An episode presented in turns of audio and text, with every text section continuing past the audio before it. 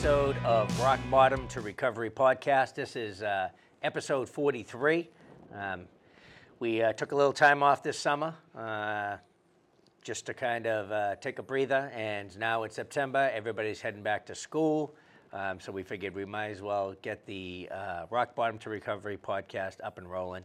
Um, so, as we said, episode 43. Our guest today is Noel Sierra. He is the Southeast Regional Coordinator for MORE. MORE is the Massachusetts Organization for Addiction Recovery. Um, so, uh, let's uh, welcome um, Noel. And um, how you doing, Noel? I'm good, Bill. How are you? Good. How's everything going? Fantastic. Excellent. Tell us a little bit about yourself, uh, Noel. Like, um, how did you um, get into recovery, addiction, and you know how you got to MORE? Well, uh, I don't know if we have enough time for that, but uh, um, you know, I was one of five growing up in uh, in Roxbury and Jamaica Plain, and uh, you Oh, know, you're a JP boy. oh brother. Oh, we've got a connection. well, So- you know, um, throughout my life, you know, watching my older brothers and sisters do their thing, and you know, um, both parents going to work, you know, you get caught up in mischief and so forth and so on. Um, you know, uh, throughout life, moving to different locations. You know, the family moved out to Michigan, uh, came back from Michigan, and we ended up in Brockton. Um, and you know, in Brockton, the same thing. You know, pa- both parents go to work, and five of us are at home, and you know, uh, getting caught up in all kinds of drama, if you would. Um, and you know, um, at the age of 15, I got I, I was kicked out of my house. Um, you know, I got caught up in doing what I had to do to support myself. Um, you know, living in, in some basements, sleeping in my school locker room. Um, uh, and I ended up, you know, getting caught up in, you know, with drugs and substance use and, um, you know, uh, to be able to support myself. were, were you were you out of control? Is that why you got kicked out of the house? Were you like, Yeah, yeah, yeah, just a little bit. yeah, yeah, Yeah, um, I'd say so. Yeah. Yeah, you know, um, you know, mom put her foot down, and, Yep. and eventually, you know, um, push came to shove, and I got the the boot. yeah? That's tough for 15. yeah, yeah. I mean, you know what? Um, but I was determined, though. You know, um, even at that age, um, you know, I was determined. I, I granted, I graduated from high school. I was able to complete that. You know, I, I, was, I was a knucklehead, caught up in drama. You Yeah. know, but I still had some goals that I wanted to accomplish. Um, you know, and I finished high school. Um, I went to Southeastern and I did finish, you know, high school. So that was one of my major goals for me during that time.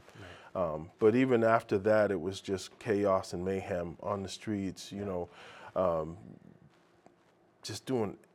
You know, I don't want to go into detail about it because I don't want to romanticize it. You Yeah. know what I'm saying? But you know, uh, selling and using. Yeah. You know what I mean? Uh, pushing. You know, uh, uh, trying to make a dollar out of 15 cents. Mm-hmm. You know, um, and I got caught up in it um, to the point where you know um, I lost somebody. Uh, um, I lost many people, as a matter of fact. Um, but I, at, at the age of 21, I was almost accused of murder. Okay. Um, and, and that was one of those things that really opened my eyes. You know, um, I had a girlfriend that was executed in Brockton, and I had detectives knocking on my door talking about, hey, you know, you know, and that, you know, that was one of those instances that kind of really opened my eyes to Yeah. what is, what am I doing? What's going on? And I had the chance to get away, and I did. I moved to North Carolina, got away from everybody and everything, um, and and that kind of changed my life. You know, Did you did you at that that moment did you decide to stop using, or were you still using even though you went to North Carolina? good question. Um, different crowd, Yeah. so I wasn't using drugs, but what I was, you know, I was a teenager. I was 21, a little older, you know, than Yeah. teenage years, but I was drinking. But it wasn't like the alcohol wasn't the thing that was out of control. Right. Um, so I, I didn't have the drugs around me you know, so I didn't have the same people around me. Um, I had, you know, somebody who was more of a mentor around me or a friend, you know. Um, and we started working out there. Um, I didn't know anyone when I went out there. Yeah. I did not know anyone. How'd you I- end up over there, though? uh, I got involved with a business that was actually out here in Stoughton, Yeah. um, and they were they were going to start the business in in, in uh, North Carolina. So I said, you know what? What better way for me to you know get a fresh start? So I, I went down there and uh, I, I started working with them, and and and uh, we all lived in a place together. We ate together. We drank together. We talked together. You know, and this is where um, being able to actually sit down and talk Yeah. about problems or issues, you know, um, almost to be able to let, almost, how do you, how can I say this? To let it out. Yeah. You know, what I mean? so many things that we hold inside that we bottle up that we don't get a chance to really talk about. Um, you know, So you're talking like I- I- issues and um, that, like, well, life. With the, the life we're dealing with, life, and we just stuff stuff that bothers us, stuff that um, you know, um, you know, just kind of messes with us, and we just we just push it in. Oh, yeah. We push it down. So now you get to North Carolina, and you're working, and you're with this group of people, and you're able to, what, for the first time, be able to talk freely. yeah, Yeah, yeah. that's huge, isn't it? You know, talk freely, laugh. Yeah. you know, joke, um, you know, without like having the stress of I gotta make money to you know to survive, to have have a place to stay. It was like that wasn't a stress for me. Right. You know, so I was amongst people that, you know, were honest, hardworking people that would say, all right, you know, we're gonna get up this morning, we're gonna go after this, like, you know, we're gonna do this today. And it was like, all right, let's go, and you know, and we, and I was with these people all day. Yeah. You know, so it's like by the end of the day, we're laughing about the day, laughing about issues or concerns or something funny that happened throughout the day, and it really, you know, when when they say um, to change people, places, and things in recovery. Right. Okay. And that's exactly what happened to me. Right. I changed locations, I changed the people I was with, and I changed what I was doing. Right. You know what I mean? And that was huge. And that was at, at 21? And about 21, Wow. 21 or 22, around, you know, not to be exact, Yeah. you know what I mean? Um, but like this summer would be, for me, um, substance free would be 27 years. That's summer, excellent. you know. Congratulations. Um, so, you know, and I'm 40 something years old. Um, so, you know, uh, so from, for, it's been a while now, you know, um, and, and I can actually, and I say that and I say it with such enthusiasm and Yeah. joy, you know what I mean? Because I can honestly look at myself in the mirror and say, you know what? I don't need substances to live my life. Yeah. You know, I don't need substances to have joy. I don't need substances to have peace. You Yeah. know what I mean? Um, so So did you? Um, so it sounds like uh, North Carolina that kind of became your second family. Yeah, well, Yeah. it it did um, for a little while. Yeah. You know, um, Yeah. You know, I, I always stayed in contact with my mother. You know, Yep. um, my mother was she was one of those praying mothers. You Yes. know. Um, Thank God for and- them. Oh yeah, oh yeah. You know, and and you know, she always kept me in her prayers, and I, you know, I was the baby of the family, so Yeah. there was always that. You know, calling, hey, how you doing? Yeah. I'm doing well. You know, just to kind of let her know I'm alive. You Yeah. Know? Um, but uh, um, that you know, it was a, a close knit family down Yeah. there until I came home to my own family again. Yeah. You know. Were you happy to come home to your family? Uh, Yes Because and- family, you know, yes family's no. family.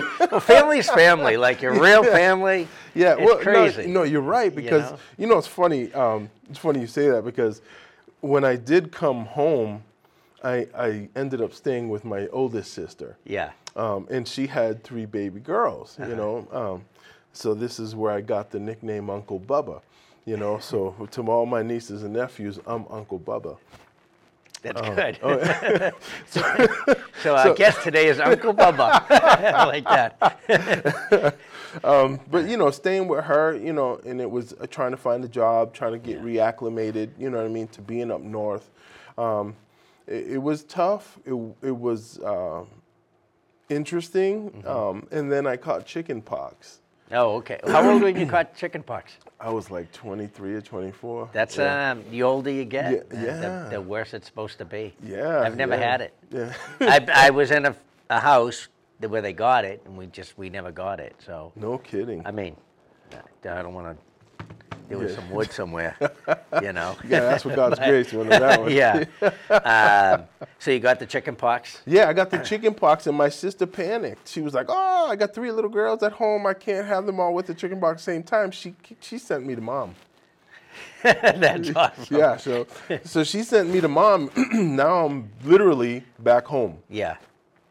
And mom took you right right in. open arms. Yeah. Open arms. My mother took me in- Prodigal son has returned. Yeah, yeah, exactly. Yeah. exactly. And she brought me in with open arms, and uh, she gave me my room.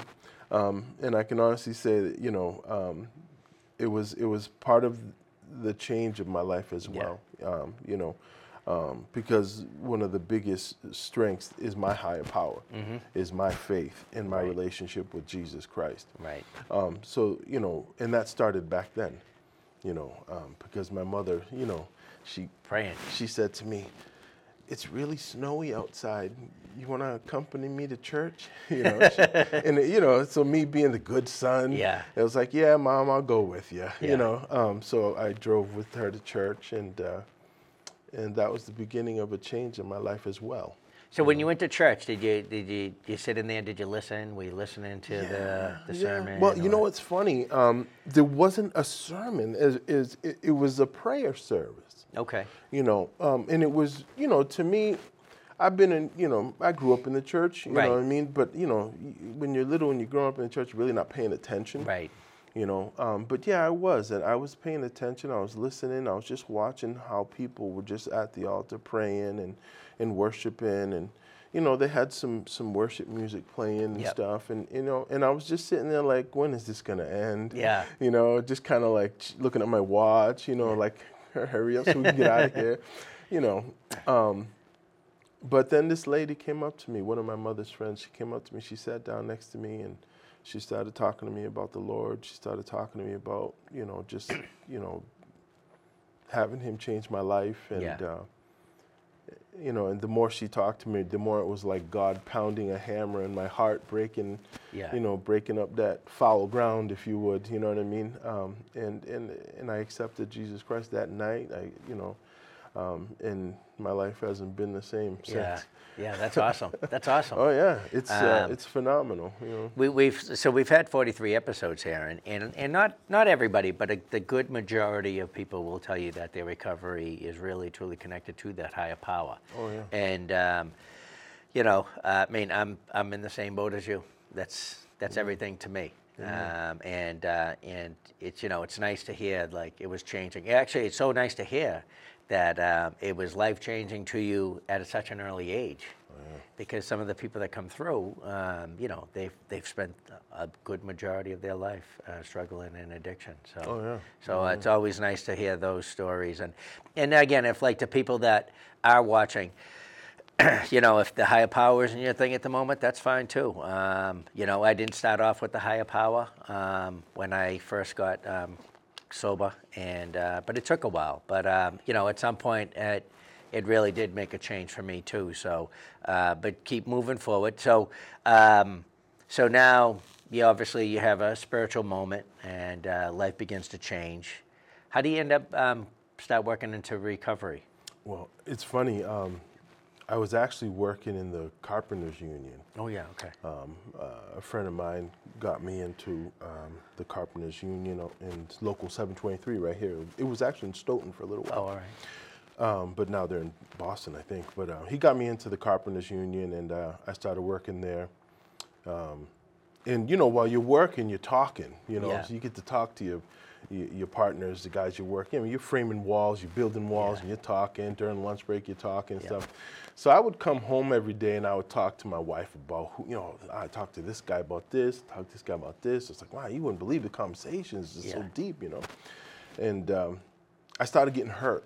You know, I started having a lot of injuries. Uh, my shoulders, my back, I, I, my my whole, just everybody, every every part of my body started like getting bad, and uh, I, I got to a point where you know talking with my wife and I said I can't can't keep doing this anymore. I Yeah. have to do something that's a little easier on my body, um, where I'll be able to. Uh, uh, you know, still have a de- make a decent living, support Right. my family, um, but still be able to live. You know, and so you know, um, by that time, you know, married and everything. You know, Yeah. so my wife looks at me and she says, "Well, do what you do best."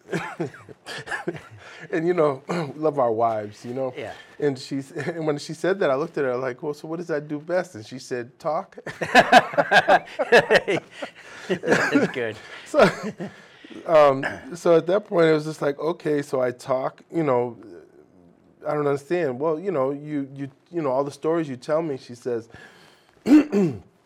you talk to the guys at work, you give them good advice, and you know maybe you should look into a career like counseling or something, you know. And and I was just like, wow, that's. It, it never really dawned on me. Right. You know, it, didn't even cross my mind. um, and I started, uh, I started working with youth first. Yeah. I uh, got involved um, working as a, a residential coordinator for a youth program. Um, Did you like that? I did. Yeah. I did. What age? Like w- varied? Uh, 12 to 18. Oh, 12 to 18. Yeah, okay. it was That's uh, a tough age. adolescent. Oh, very tough. Yeah. But you know, you learn, through, you know, through life. You learn, you know, how to talk to these young ones. Yeah. You know what I mean? And and you know, be like a role model to them. Yeah. You know, and that's kind of, you know, my mindset was okay. To me, it was like, okay, I'm gonna go in. I'm gonna see what this is all about because you know, talking with kids, dealing with kids. you know. Yeah. Um, you know, mind you, I have kids of my own at home, so you know, I can deal with kids. Yeah. You know what I mean? So I go in, I'm, you know, I did my thing, and uh, the director pulled me aside one time, and he says, you know, you ought to consider going back to school. And you know, I thought, 20 years later, Yeah. you want me to go back to school? It's like, oh, yeah, Yeah. no. You know what I mean? So I thought about that and I kind of left it alone.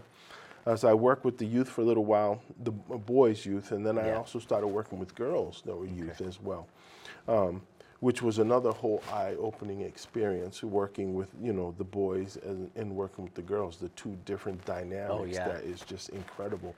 Um, but, you know, by the grace of God, I have girls at home, so Right.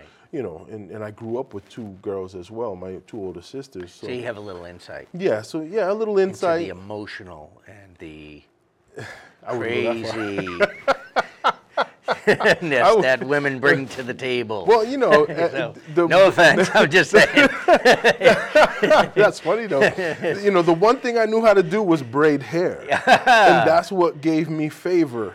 Isn't know, that The- the- amazing? you know, I because my sister, uh, uh, my oldest, one of my older sisters, she uh, taught me how to braid, so Yeah. I, I would braid hair.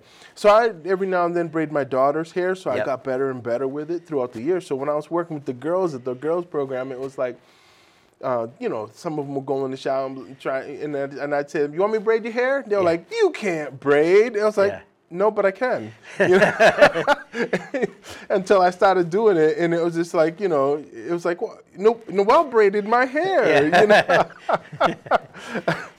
it's funny though because like something just as simple as that oh yeah, just opens up a whole nother um, door yeah. for you Oh, to to really make a connection oh yeah. to the ladies. That's excellent. Oh, excellent. yeah. And and it was it, you know it was one of those things that to be there, you know, working with both the boys and the girls, seeing the different dynamics, um, and then going from uh, uh, the girls and the boys, you know, teenage adolescent years to working with adults, um, was another complete eye-opening experience. You know, um, because you know when I was working with the girls and boys, it was seeing them before Yeah.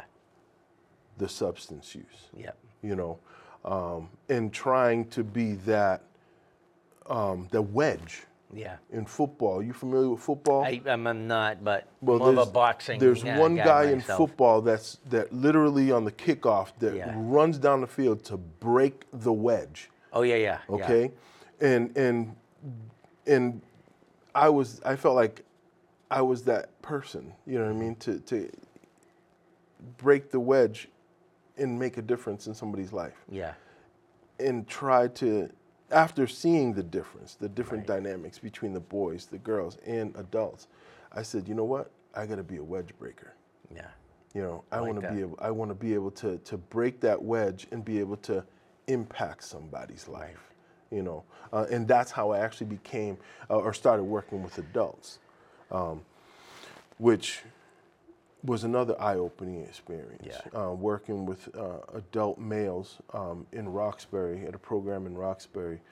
Um, you know, it was it was tough to leave the youth, Mm-hmm. you know, behind Yeah. because the day that I left the youth, um, you know, you had to sit down and let them know a week or two before you leave. Right. Hey, you know, um, um, I enjoy you guys. You know, I'm glad to see you. You know, moving forward, doing Right. better.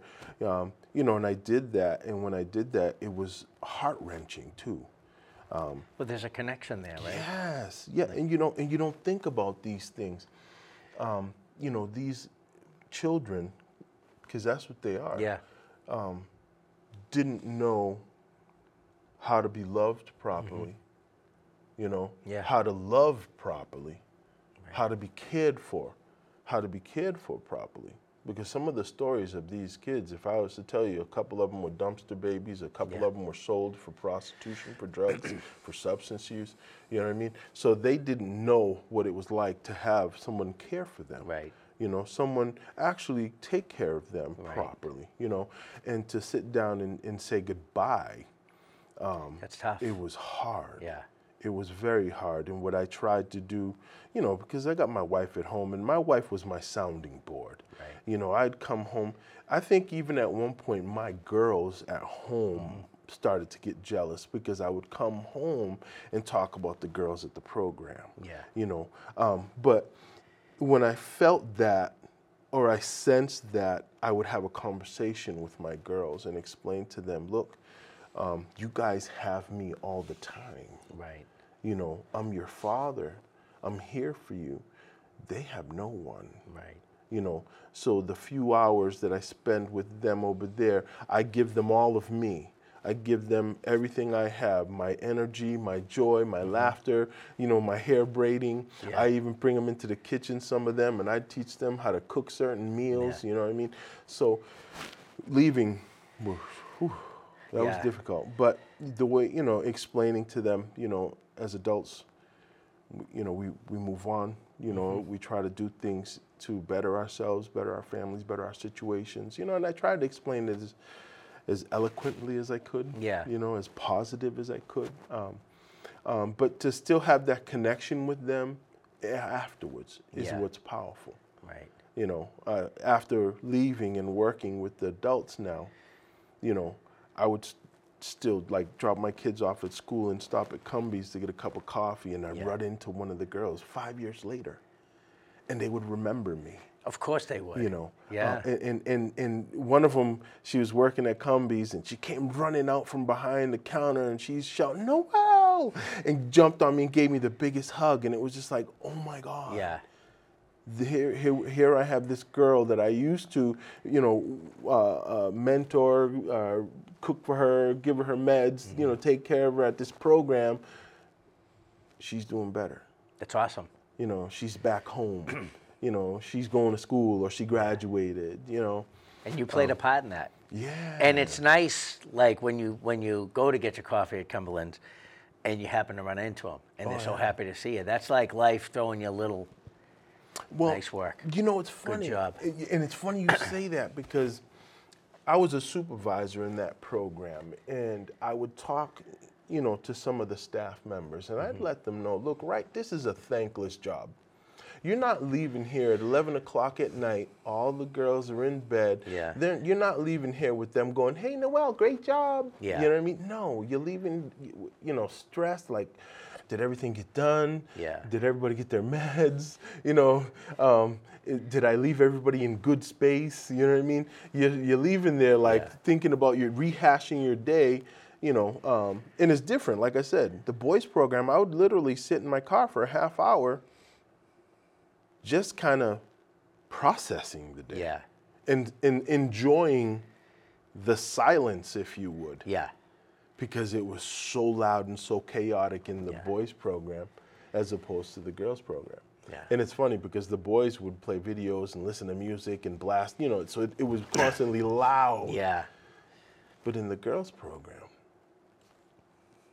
you wouldn't hear much, you know. Yeah. Somebody reading a book in this corner, somebody watching TV in this corner, somebody doing some knitting or crocheting in another corner, you know. Uh, somebody listening to music, somebody sitting at, you know, so it was a Yeah. different dynamic, Yeah. you know. Um, but then, you know, working with adults, that's impactful. It is. I think, and then when you were telling me uh, the, the switch, so like, um, in talking about being the wedge, especially with the youth, you, you, even though there's so much trauma that comes with them, um, you're almost like kind of clearing the way for them, guiding them, um, and trying to get them before like the routines and the habits have been created. When I, when I say that, I'm talking about addiction. Yeah. Um, so now you get into the adults, and now it's a, like you said, a whole nother dynamic. I would think that, you know, with adults, they've they have this whole well, actually, addiction, as we know, just becomes your main focus. Mm-hmm. But the routine and the habits that come just to feed that addiction. Mm-hmm. So that's, I, you know, how does how, how do you end up dealing with that? Like, It was, it was, it was tough. yeah, tough for the simple fact of the matter is like what you just explained. Um, j- I'm, I'm a residential uh, house manager now for a men's program.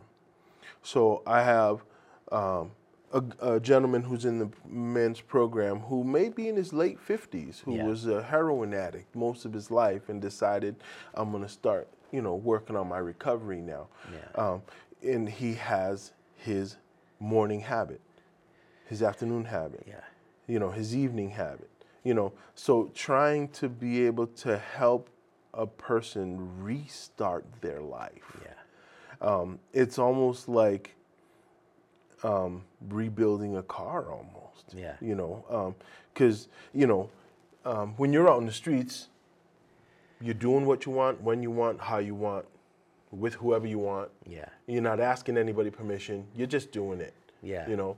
So now that's completely changed. You're in a program.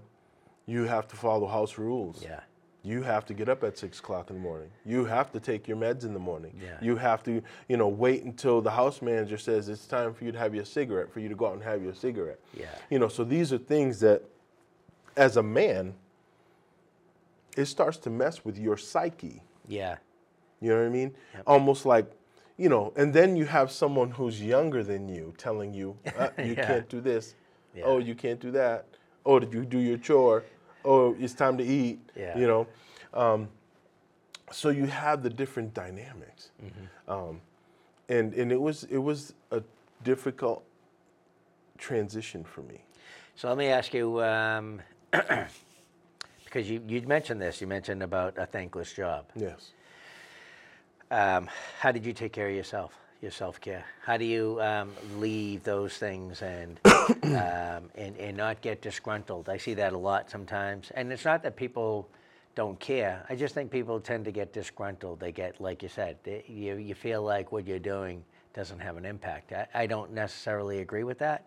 We might not see it. Yeah. That's why I was saying like it's so great to get those one little things where you bump into somebody and they're like, ah, it's good to see you. That's powerful. It is powerful, but you don't often get those. no, you're absolutely So you're absolutely right. that's those those can be rarity. So how did how do you maintain that that that giving spirit, that compassion, the empathy, and not get disgruntled? and I'm sure you did at times, No, listen. You know, you go through drama. It's Yeah. like it, it- it's almost like you're on a roller. Or you're let me punch my ticket. I'm on a roller coaster at seven o'clock in the morning. Yeah. you know what I mean. And you're going high and low, high and low, high and low. But you know what? Um, in all actuality, um, you know, being able to understand um, what an individual's coming from, what an individual's going through. What they've Um, been through. What? Yeah, you know. Yeah. Yeah. yeah, And thinking about even my own situation. Yeah. You know what I mean? Um, and you know where I came from, what I was going through. You know, um, my sounding board, my self care, um, to preserve myself and my own sanity, um, one, I, I'm- my wife, Yeah. You know, I would always come home and, and just be like, you know, she was like my therapist Yeah. almost. Um, you know, uh, uh, so I would talk to her, Yeah. you know, tell her about my day, tell her what went on, just talk about it. Um, but by the same token, um, I created a, a habit, an, another bad habit. Um, I, I used to eat a lot too. Yeah. So I would come home, turn the TV on in my kitchen, and just sit in the kitchen, just eat. Yeah. You know.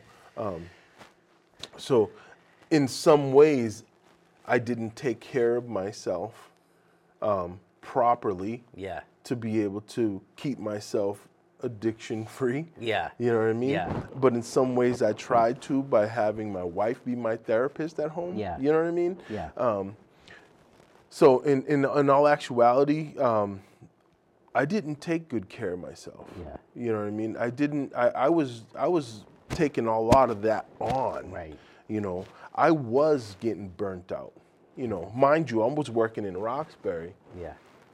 living in Providence, Rhode Island. Oh, so you you were commuting? That Yeah, so uh, I was commuting. So you know, I'd leave I'd leave my job at four, and I'd be sitting in traffic for two hours. Yeah. But then, by the same token, a part of that also became my prayer closet. Okay. You know what I mean? Yeah. So um, you know, I would put on music, Mm-hmm. and I would go before my higher power, before my Lord, and I would just you know pray. Sometimes I just listen to a sermon. Sometimes it all depends on what was Yeah. going on. You know what I mean? Um, Did you find? Did you find when you did like there were some days that you would do that, and you Yeah. would, and then some days she just didn't. Oh yeah. Oh, for sure. Uh, I've always asked people, like, I know myself personally, like, those days when I am kind of like like listening to the music, or, or like you said, like YouTube has these uh, awesome um, inspirational Mm-hmm, videos and everything, and some of them, a lot of them are God centered that I listen to. yeah. Just really has um, uh, an impact on how the day begins Mm-hmm. and how the day ends Oh, for sure. which is good. But then there's periods where I just, you know, like I don't listen to any anything, and I'm like, and nothing's going right, and I'm just like, ugh. And I, like you said, I, I tend to get burnt out, and then I'm like, well, okay, wait a minute, I'm not taking care of myself. I'm not doing the things that keep me Oh yeah. grounded. So you had the same thing. Oh yeah. times, yeah. Yeah, because you go through those periods where you're dealing with the the frustration of your Yeah. day, you know, and you and you walk out of there aggravated. You like this day went to crap real fast. You know what I mean? Um, you know, or or you have days like, all right, this was a good day. Yeah. Everything went good. You know, I'm gonna go on my merry way now. You know what I mean? Yeah. Um, so every day was different. Yep. You know, every Yeah. day was different and de- dealing with different dynamics of different people. You know, the program I was at had 30, 33 beds, you know, so I was dealing with different characters every Yeah. minute of every hour of every day. Yeah. You know, um, so that, you know, that, that, that varied all the So, time. so now, um, how'd you end up getting over into uh, MORE? Like, how did this um, job come about? And More. yeah, I actually, uh, a few years ago, I started working um, as a recovery coach coordinator. okay. so what is that? Uh, coordinate. I know. We, I know what a recovery coach does. Well, the- Works with people in. At the program that I was at, the recovery coach coordinator uh, was basically the supervisor of recovery coaches. oh, okay. Um, so um, they just, you know, that coordinator word. Yeah. so, You seem to be supervising a lot throughout your uh, your life. So um, well, you know, um, sometimes God puts things Yeah. in order, you know. So I was a recovery coach supervisor, and um, one of the things that um, the grant, because a lot of things is through grants now. Right. Um, so one of the grants uh, that I was working under, I had to uh, build a relationship with More and also build a relationship with the Transformation Center.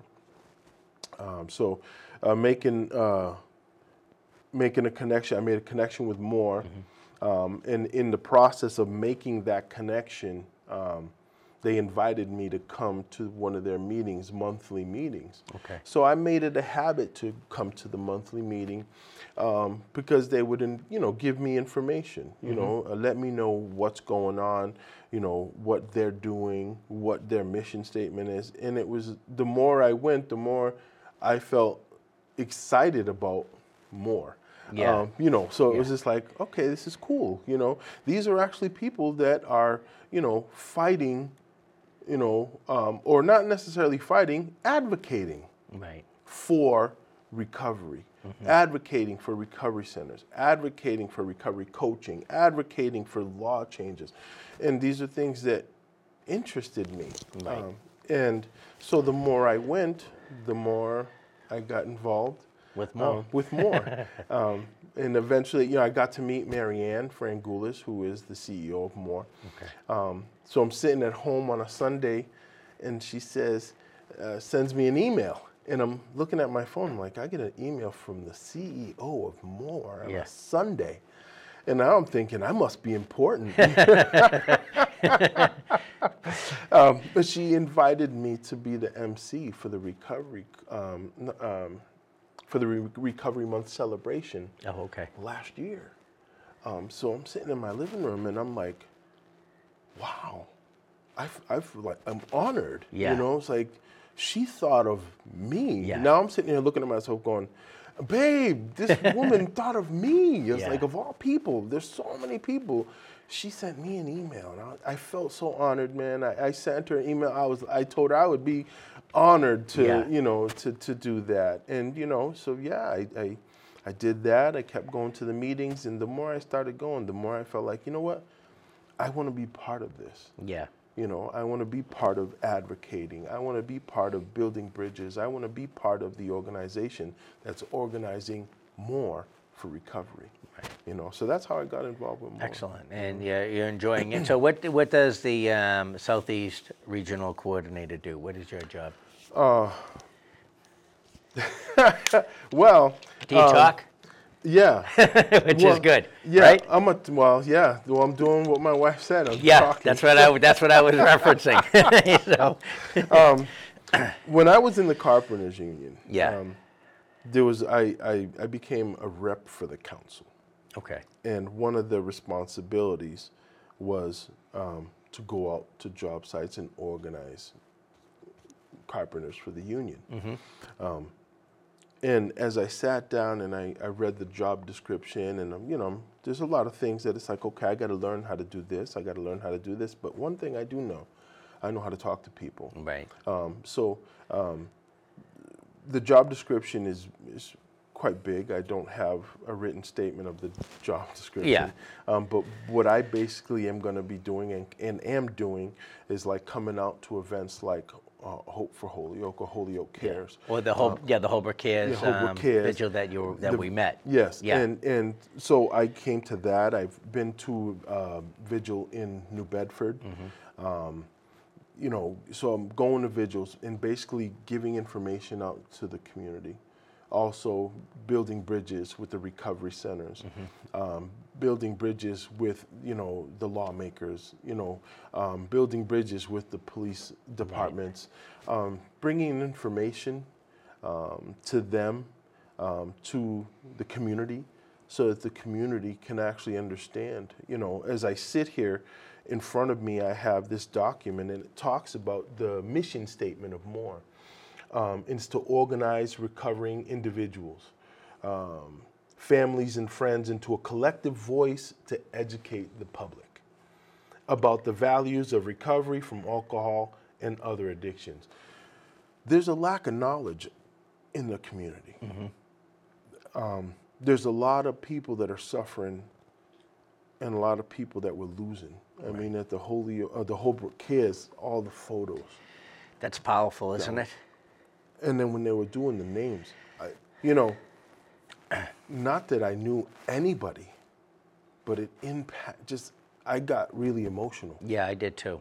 Um, and even now, just thinking about it, so many people that are dying right now. Right. You know, and there's such there's there's a, a you have a cross between misinformed and underinformed Right. um, in the community. Um, some people listen to the news and automatically form their own opinion about whether it's a disease, whether it's a choice, you know. Um, and the laws that are in place right now, you know, um, that MORE is in the process of trying to inform so that changes can be made. But who do we inform? It's you, the public, the mother, the brother, the father, the uncle who have lost someone or has someone that's in active use Right.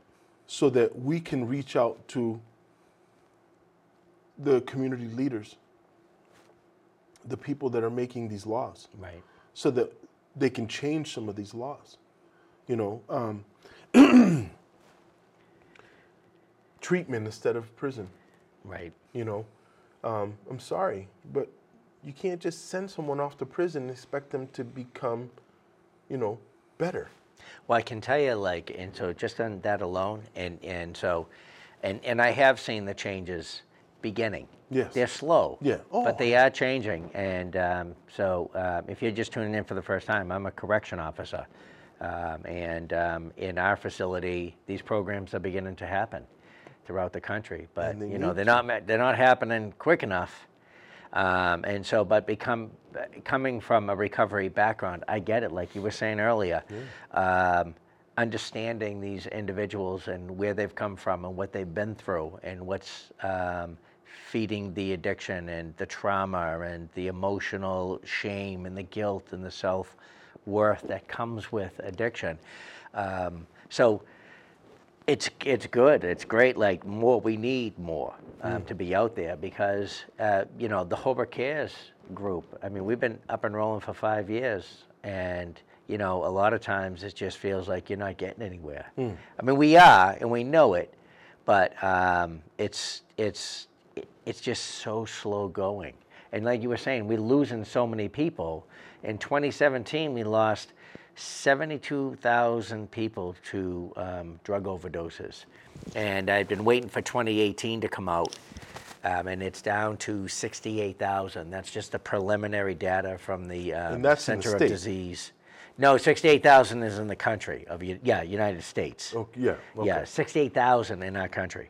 Um, that's 68,000. I have, I've, I've used the, tw- um, the 72,000 number because I, uh, I, I often use this. Um, um, I want people to understand what uh, like 72,000 kind of looks like. Gillette Stadium holds like 66,800 something seats, right around there. We lost more in one year, more than a whole stadium of people um, to addiction. It's so now it's 2018. It's gone down to 68,000, but like they said, it was a per, it's a per, preliminary data information, so it could change. And I, and I think the reason I brought this up was because maybe that 68,000 is just dropping in the moment. There's a lot of factors there, but that could be because of the changes that are being made now um, with the pharmacies, prescription medication, that type of stuff, what you guys are doing, um, getting out into the community, educating people so they understand that um, that stigma with addiction is going by the wayside. But it, it's, it's not over yet. I mean, and, and the, the only, and it's not really an issue, but the question that I have is, what about those that are not even reporting? right, You know what I mean? Right. Um, that number could increase by 10% of the people that don't report Right. that they're actively using. Yeah. You know what I mean? Because nobody called Yeah. um, when somebody um, died from an overdose. Or, Yeah. Uh, yeah, I mean, um, yeah, if you hear 72,000, 68,000, you know there was a lot more there. you so. know, and, and, and then, you know, you, you talk about those that just survived an overdose. yeah, You know, um, it's like, what are we doing? yeah, You know, what are we doing? Um, what I, some of this documents that I have, it's approximately five people are dying every day from opi- opioid overdose in Massachusetts. That's a lot. yeah, You know, uh, if you think that any of the following might help, basically what we're asking to do is asking you to educate your state rep and or your senators. Exercise your right to recovery. Um, and this is where the lack of knowledge um, that we have as constituents to be able to pick up that phone and call our representatives and say, hey, you know, what are we doing about this? Yeah. What are we doing about that? Are we trying to make some of these changes? You know, and what are the changes? It, you know, act of relative to treatment, not imprisonment. You know, uh, a proposal. The proposals to enhance public safety by enabling defendants um, who are authentically engaged in treatment. These are people that are working on their recovery. That um, some of the drug courts, you know, Right. that you know they go to the drug court and they say, okay, you got to stay substance free eh, but you got to go to this complete this program. Okay, so they're testing positive, and instead of letting them continue to work on their recovery, they're stopping them immediately and throwing them And in throwing them back in jail, yeah. You know, instead of letting them try to work out their recovery through Right. their treatment. You know, um, the act of mental health uh, relative to mental health parity. Um, providing equal standards for health insurance coverage for behavioral health we don't realize how much or how many people are self-medicating. Right. You know, they're out there using every drug under the sun, Right. not knowing I have bipolar disorder, I have schizophrenia, I have you know uh, uh, uh, multi-personality disorder, and this is why I'm using substances. Right. You know, those things need to be treated. They need help treating those things. I had one gentleman that said to me at the program that I was recently working at, he said to me, You know, um, I didn't know that I had bipolar disorder. He said, So all this time, I was using substances because I didn't know. How did he end up? Did you know how he ended up finding out? He ended up going, he had a doctor that, or didn't have a doctor. Yeah. you know Right. basically he wasn't going to the doctor but you know if you have a, a mental health issue in your own head you're looking at yourself saying what is wrong with me you know i don't feel right something Right. feels off you know okay so i'm gonna you know drink this or i'm gonna smoke this or i'm gonna shoot that i feel better Yeah. you know and then all of a sudden that becomes your habit Right. you know Right. so then that habit takes you from here down to here Mm-hmm. it takes you from maybe having a job maybe having an apartment to not having a job not having an apartment being homeless being out in the street Yeah. you know so um, not being able to have health insurance right. you know and then not getting yourself diagnosed and or not knowing exactly what to tell your doctor your you know your your uh, um, the issues that you're having, Yeah. you know, um, for them to properly diagnose you, you know, and then you have insurance companies that cover this but don't cover that, Right. you know, or, know, it's crazy. you know, or you know, some of them, the insurance companies, they'll say we'll just cover this amount of days in recovery. Okay, so you mean to tell me that if I have 25 years in active opioid use, that you expect me to go to a detox center for five to seven days and be good? Yeah. It's. Okay. Really? I'm gonna break a 25 year habit in seven days? Yeah, it's not happening. Yeah. yeah, you. you know? We know it's not happening. yeah, for sure. And they know it's not happening. You know, so it's like, you know, but this is the insurance companies. You know what I mean? This is, you know, we're only covered for maybe 30 days. Okay, so I can go to a treatment program, but I can only go to a treatment program for 30 days. Do you think? Um, have you been following any of the lawsuits with the uh, Purdue and Pharma? We have, um, we've had our ear to the ground, Yeah. listening and seeing what's going on. Um, and it's they're fighting. They are, and you know what? I just have to say because I wrote down a couple of things real quick on that, um, because um, it, it sounds like a lot of money. So Oklahoma, I know Oklahoma just won their lawsuit, and they um, they received 270 million. Um, plus, there was a, a- I think there was an earlier lawsuit of 85 million, which brought it up to around I think it was 355, which sounds like a lot of money, right? Um, and as I was looking at the information, I realized it, somewhere in there it was um, just to combat addiction alone in our country costs seventy-eight billion dollars a year. Seventy-eight billion. Imagine that. And that's just like like um, um, missing work, um, doctor, um, law enforcement. Like it's just that that's a combined um, of of of addiction. Anything and everything that deals with addiction. Seventy-eight billion. So like three fifty. It sounds like a lot of money. But it's just a drop in the bucket compared to what really is. I mean, it is nice to see that now we're, they're going after these companies, but I was kind of hoping that that money might come back into the communities. But you know, um, as I was reading even more, one of the judges that's overseeing it in, in one part of the country is they're trying to um, just do like a general, um, you know, but the pharmaceutical companies want to settle. And it's just like, all right, here's all the money, and then we'll disperse it throughout the country, like one shot deal.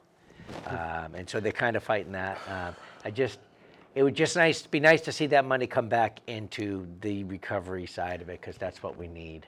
You know, it, it is what we need. Yeah. Um, it is what we need. And, you know, some of the, I'll say this the state of Massachusetts is probably ahead of every other state, Yeah. you know, in what, what we're doing uh, for recovery um, in the state of Massachusetts. Um, but, you know, just hearing that number, Yeah. okay, 300, and- how much? 55 million. 355 That's just million. Oklahoma. That's what Yeah. they received You know, in a total in the lawsuit total. when you think about that and think about the lives that have been impacted by Right. this, okay? I'm an athlete. I get hurt. Yeah. I go to the doctor. The doctor prescribed me these uh, uh, uh, painkillers. I take them for a year, Yeah. you know, or I take them for six months. I get addicted. Part of the addiction takes away your career. Yep. Part of the addiction destroys the family. Mm-hmm. Part of the addiction destroys your home. You know, if you're married, it destroys your marriage. Right. If you have children, it just the impact, the ripple effect. 350 something million, that doesn't even begin to scratch the surface of the damage that has been caused by these companies. Yeah. You know, who's holding them accountable? I hope, um, well, I hope like throughout the country that they do hold these, they're holding them accountable, but it's a it's a tough battle. It's a long battle, and and honestly, I, I actually that's probably not even the right. is. Uh, holding them accountable is just yeah. We you, uh, we've made a ton of money. Here's some money back. Well, Take that's care what of it. that doesn't even. That's Yeah, what I'm doesn't talking even about. come It doesn't close, even so. come close because I mean, you throw a rock into water, it causes a ripple effect. Yeah. You know, and the ripple effect doesn't stop. You know, it goes until it reaches everywhere around. Yeah. You know, so addiction has an, has affected everyone around everyone that's been caught up in addiction. Right. You know what I mean? So it's it's something that the- you know they say money can't buy you love. Well, money ain't gonna buy or money ain't gonna fix the situation. No, no. know? You, but you hope they could put in some programs.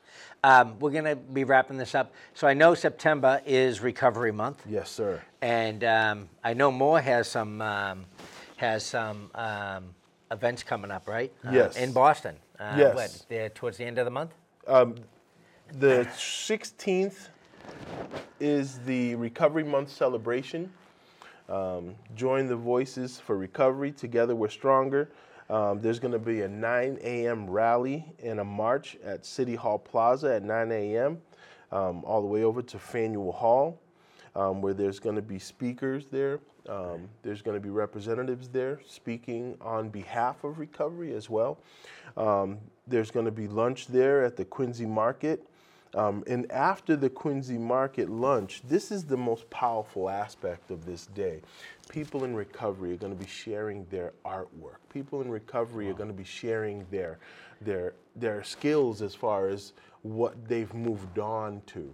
You know, there are some that are artists, some that are musicians, some that uh, uh, do comedy, some that do magic. You know, so there's uh, uh, going to be a conglomerate of different people in recovery showing their skills. Wow, that's Um, excellent. You know, we spend a lot of time watching the news, listening about overdose, you know, left and right, but we really don't take enough time to discuss the thousands of people that are in recovery. yeah.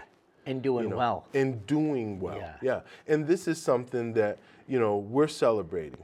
So September 16th, 9 a.m., the march at City Hall Plaza, it's an all-day affair. Bring Yeah. your family, bring your friends, come enjoy and be part of the recovery celebration. That'd be awesome. Uh, you give me. Um, I will actually post um, this this picture right here um, onto the uh, video page, so you guys can use this as a reference um, to go and and go and see. It, it is true. Like um, the people that have come out. Uh, that, that are doing well in their addiction and just the creativity that they have now and yeah. giving back and it's just amazing. Um, so, guys, um, this this is uh, we're going to wrap this up. Um, Rock bottom to recovery, episode 43. Our guest is uh, Southeast Regional Coordinate, Coordinator for uh, MORE, uh, Noel Sierra. Did I pronounce that right? Yeah, yeah. No, No, it's Noel. it's Noel. Okay. yeah. Um, it's been great to have you on and telling your story and what you do. Um, and we'll, uh, is there something that we can put on? So we'll, we'll put the link to MORE too. So um, Yes, you guys can can go and check out and see what MORE's doing. Yeah. Um, as you guys know, um, this is being recorded at the uh, HCAM, Holbrook HCAM, um, and we are part of the, well, I'm a part of the Holbrook Cares Coalition here in Holbrook. We meet the first Tuesday of every month at the town hall at 7 p.m. Uh, all are welcome to come out and, um, you know, get educated, um, trying to bring awareness um, to the community, uh, provide resources. We know that it's needed. Uh, but, you know, come out, sit in on one of the meetings, and uh, if you have something to share, share it. Um, or if you have a question, just bring it, and we'll find the answer for you. So um, thank you. It's good to be back with Rock Bottom to Recovery. Uh, we're looking forward to having some uh, amazing guests throughout the year. Uh, tune in. You can like us on iTunes and Podbeans. Uh, put us on in the car when you're uh, driving into work or whatever. Educate yourself. Um, thank you guys so much for being here, um, and we'll talk to you soon. So I think we probably ran about. What did we run about?